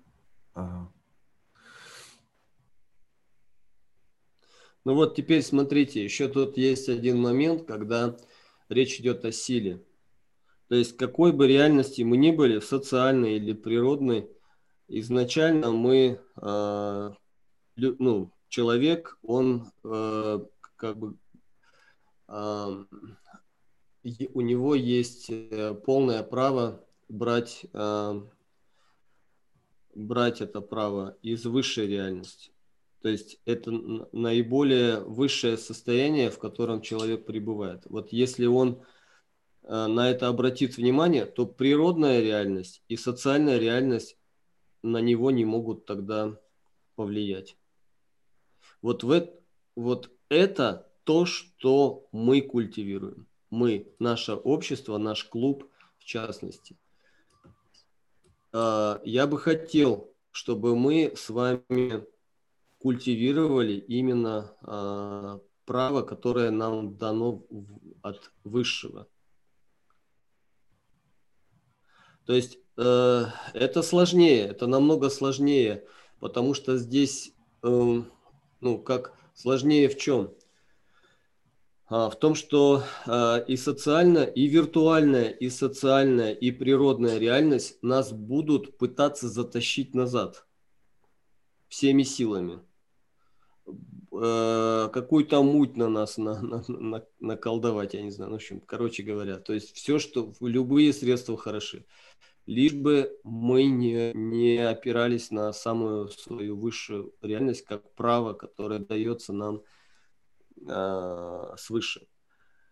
Но это сложность, да. Но с другой стороны, если мы это начнем культивировать, то тогда мы поднимаемся над э, всеми этими реальностями и э, позволяем не вовлекать себя в эту цепь кармы. Потому что что такое карма? Карма – это когда человек вываливается вовне, теряет самообладание и, как это, наломал дров называется. То есть он думает, что для того, чтобы стать более сильным, а, нужно пойти и вовне что-то сделать такое, всех порвать там и всех победить и стать сильнее. Вот. И э, а, а чем он ради этого жертвует? Конечно же, он жертвует э, своими высшими какими-то ну, заслугами, вернее, не своими, а я бы сказал так, э, то, то, что досталось ему от предков как наследие, он этим жертвует ради чего? Ради внешних э, каких-то вот успехов. Вот. И у него есть ложное иллюзорное ощущение того, что если он достиг этих э, внешних успехов, все, он стал сильнее, соответственно, ему стало спокойнее и радостнее жить. На самом деле он ради этих ковришек пожертвовал самым ценным своей, э, своей честью. Пожертвовал. То, что, над чем его предки очень долгое время бились и отстаивали, он этим всем одним махом пожертвовал, получил деньги, получил власть или еще что-то, и все, на этом как бы его песенка закончилась. Вот что мы имеем на данный момент. Это совершенно неравнозначный обмен. Я хотел бы, чтобы вы это прочувствовали и э, повернули бы этот процесс в обратном направлении. То есть, наоборот, нужно э, вот ценности внутренние, которые не, ну, не продаются и не покупаются, их нужно наращивать, усиливать. И внутренняя мощь, которая нам даст возможность потом том числе и богатеть, в том числе и авторитарность свою увеличивать, оно автоматически притянется, если мы будем э, правильно распоряжаться своим ресурсом внутренним имеется в виду ресурсом. Вот. А, поэтому то, чем мы собираемся заняться всерьез э, в нашем клубе, это долго назревало, но в принципе вот сейчас это в очень конкретные продукты э, одевается, вот, в очень конкретные формы. Я думаю, что это то, что нам нужно начать вот прямо в прямом смысле культивировать и от этого получать пользу. Сначала для себя лично, в этом нет ничего плохого, то есть для себя лично, да, ничего страшного, мы можем немножко свой эгоизм усилить в этом направлении. А потом уже будем решать, жертвовать своим эгоизмом ради чего-то еще более сильного или остаться эгоистами. Это как бы нормальный, я считаю, как то это право выбора. Право выбора. Остаться волком-одиночкой или а, а, как-то вот все-таки кучковаться. То есть один в поле не воин, ясное дело, но кто-то не может преодолеть себе этот барьер, поэтому не надо считать его каким-то ну, неправильным.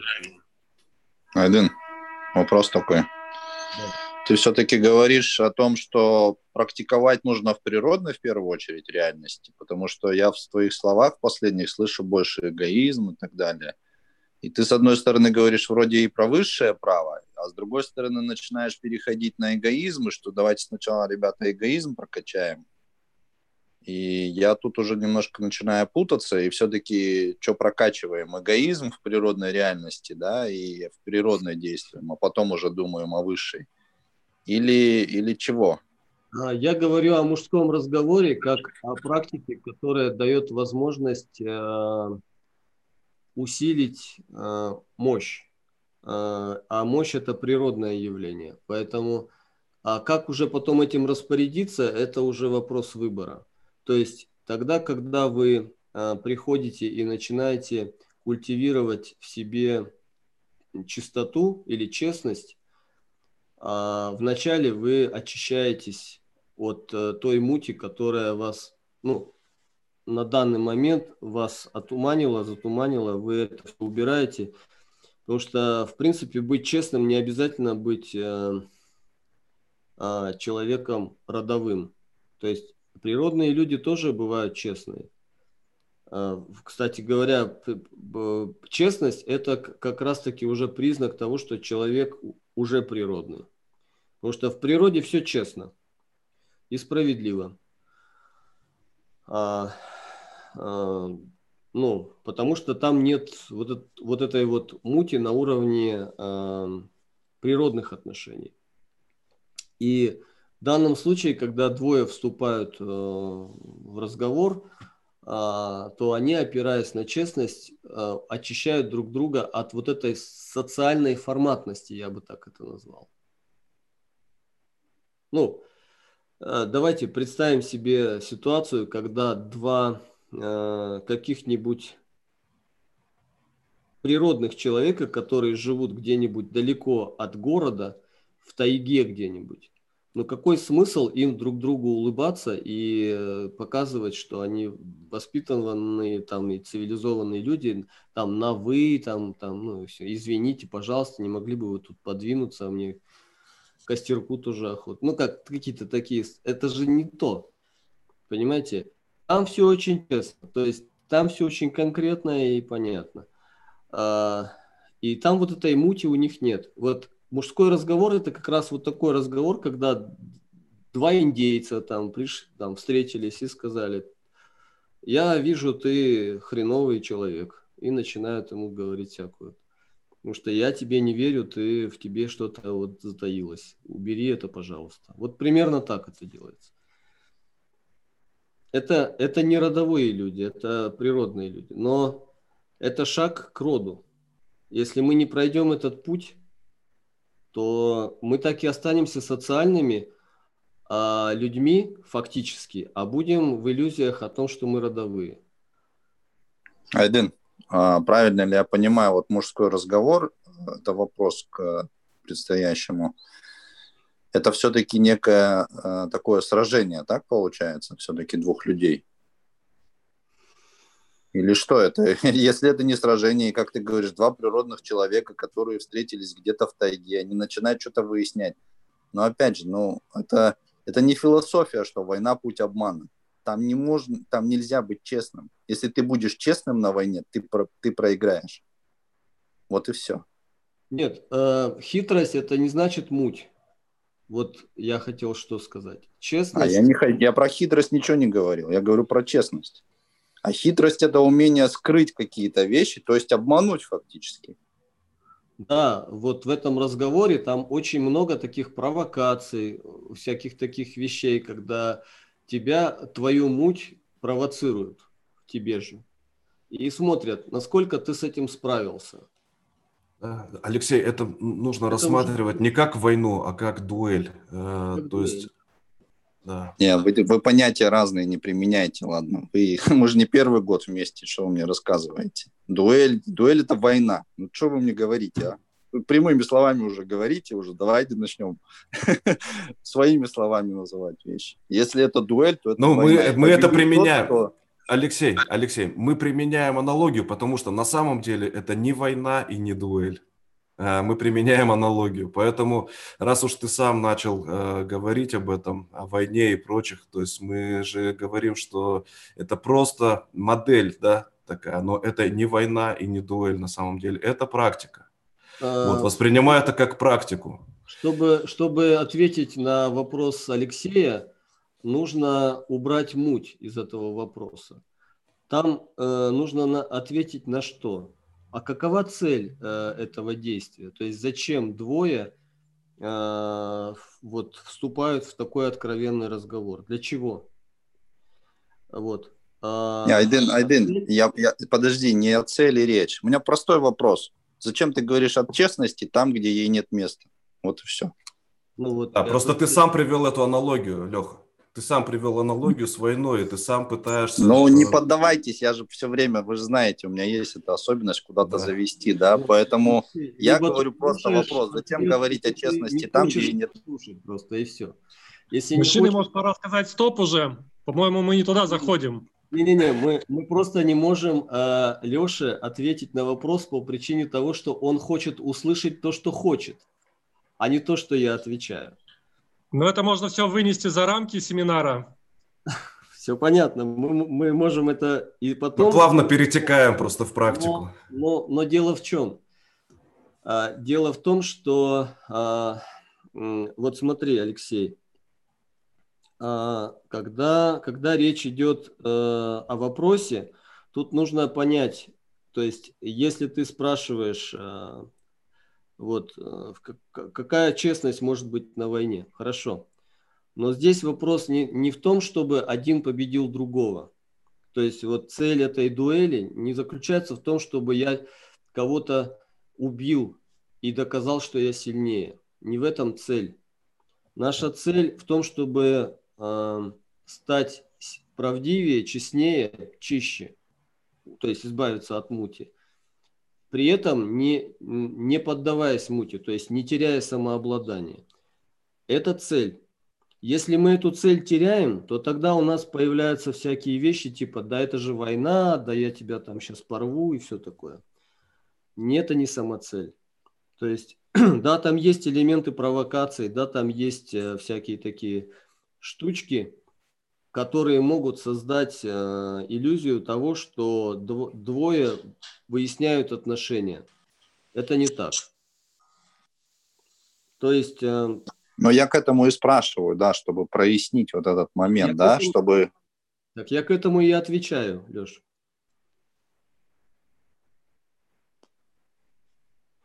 Поэтому цель – это то, что мы должны очень четко держать, э, не теряя ее как путеводную нить. Э, иначе мы запутаемся в лабиринте, то есть иначе мы будем в этой муте еще долго э, плескаться. Вот.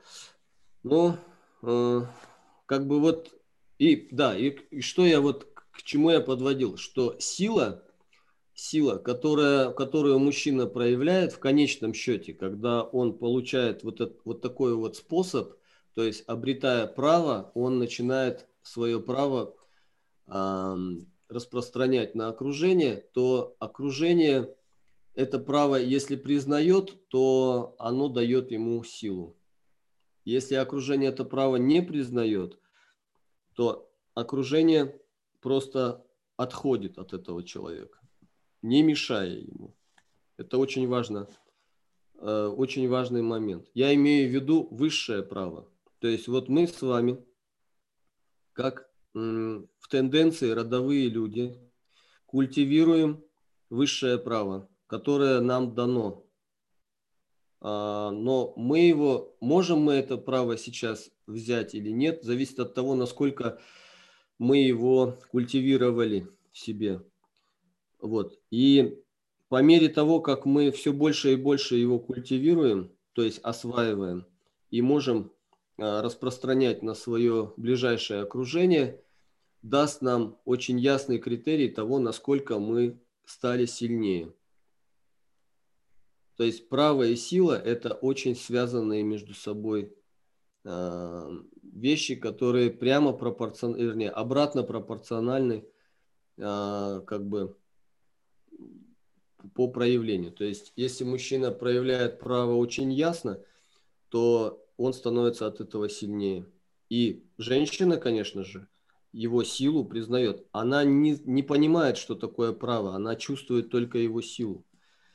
И тогда она чувствует, что она может расслабиться. Потому что чем сильнее мужчина напряжен, тем сильнее женщина расслабляется. Это взаимный процесс – это а, как бы вот такой вот очень, очень связанный между собой а, процесс. Когда мужчина сильнее, женщина счастливее. Хорошо. Друзья, как раз у нас время. Давайте нашу клубную встречу на этом завершим. Если остались вопросы, пожалуйста, задавайте в чат. А, либо можете напрямую писать, ну, лучше в чате. Вот, готовьте вопросы к следующему э, занятию. Также, если у вас есть какие-то запросы на тему, пожалуйста, обозначайте тоже в чате, мы это учитываем. Э, у нас есть э, список э, запросов, из которого мы выбираем наиболее интересные темы. Благодарю, Айден, тебя за э, интересную беседу. Вот э, всех э, участников э, за поддержание тоже огня в нашей беседе сегодняшней. Вот как раз таких интересных и живых вопросов не хватает, поэтому я с удовольствием поддерживаю как бы инициативу такую на будущее. Тоже имейте в виду, что лучше задавать вопросы все-таки не в чате, а устно. Вот это добавляет как бы живости в наше общение. Вот, друзья, Можно попросить благодарю. итоги подвести, Да. потому что было сказано, чтобы итоги подвели. Да, м, можешь, пожалуйста, тогда? В итоге, да.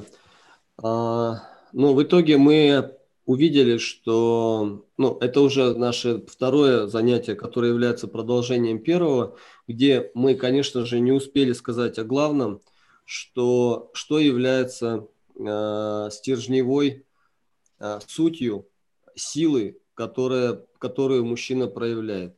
То есть первое, что, что мужчина может э, однозначно, на что он может, э, э, вокруг чего э, как бы закручивается его сила, внутренняя сила имеется в виду, это то право, которое он э, представляет собой. То есть его личность, он это как вот ничего личного, да, говорится. То есть если мужчина максимально безличностный и э, э, полностью пре- представляет собой э, то право, э, которое стоит за ним, вот это дает ему силу. Но чтобы эту силу обрести, человек должен э, соблюсти э, небольшие условия. Первое, он должен быть максимально честен по отношению к своему вышестоящему, а, не обманываться сам и быть максимально а, правдивым со, своим окружением. Таким образом, он вызывает как минимум уважение и признание. Вот, на это можно реально опираться и пробовать а, уже строить ну, с- свою жизнь в соответствии с а, этими принципами. Вот. О принципах мы не говорим пока, потому что э, говорить о принципах это мы уходим сразу в какую-то философию. Нам сейчас важна практическая сторона дела, поэтому мы говорим о том, что мы можем начать это восстанавливать в том случае, если мы начинаем смело выражать э, свое право через правду. И тогда люди, это окружающие нас люди, это будут чувствовать, им даже не нужно будет говорить, не нужно будет об этом говорить и с ними спорить и на них давить. Просто то, что вы внутри сами э, чувствуете свое право как прав, ну и как правду, люди будут это пранически ощущать. Вот смотрите, везде там вот это пра-пра-пра. То есть, если вы правдивый человек, люди будут это чувствовать, им не нужно будет это объяснять. Попробуйте это практиковать. Попробуйте с этого не спрыгивать. Это трудно, это страшно, это очень как бы непривычно, я думаю, это как бы то, что сложно преодолеть, наверное, вот так сразу, но постепенно мы друг другу поможем в этом плане, и у нас получится. Я в этом уверен. Вот на этой э, мажорной ноте давайте мы у нас будет еще сейчас практика, поэтому э, ну прямо сразу, да, или как, ну Арсен скажешь уже Небольшой перерыв, наверное, нужно сделать. минут пять, да?